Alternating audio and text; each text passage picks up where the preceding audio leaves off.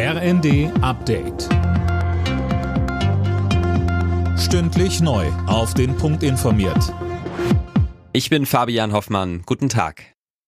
Mit seinem Team hat der Satiriker Jan Böhmermann nach eigenen Angaben einen geheimen Bericht des hessischen Verfassungsschutzes zu den NSU-Morden veröffentlicht. Über 170 Seiten sind online für jeden einsehbar. Auf der Website heißt es, die Öffentlichkeit habe ein Recht zu erfahren, was genau in dem Dokument steht.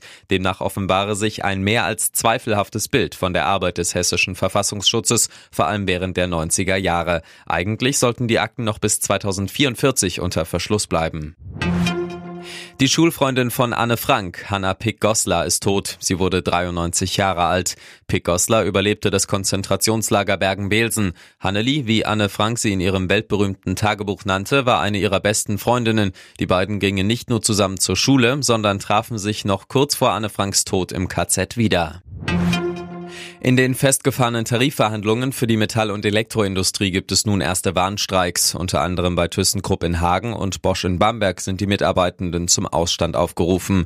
Die Gewerkschaft IG Metall will damit Druck auf die Arbeitgeber machen, nachdem die dritte Verhandlungsrunde ergebnislos zu Ende gegangen war. Die Arbeitgeber hatten eine Einmalzahlung über 3000 Euro angeboten. Die Gewerkschaft will 8 Prozent mehr Lohn bei einer Laufzeit von zwölf Monaten. Die vierte Runde steht in gut einer Woche an.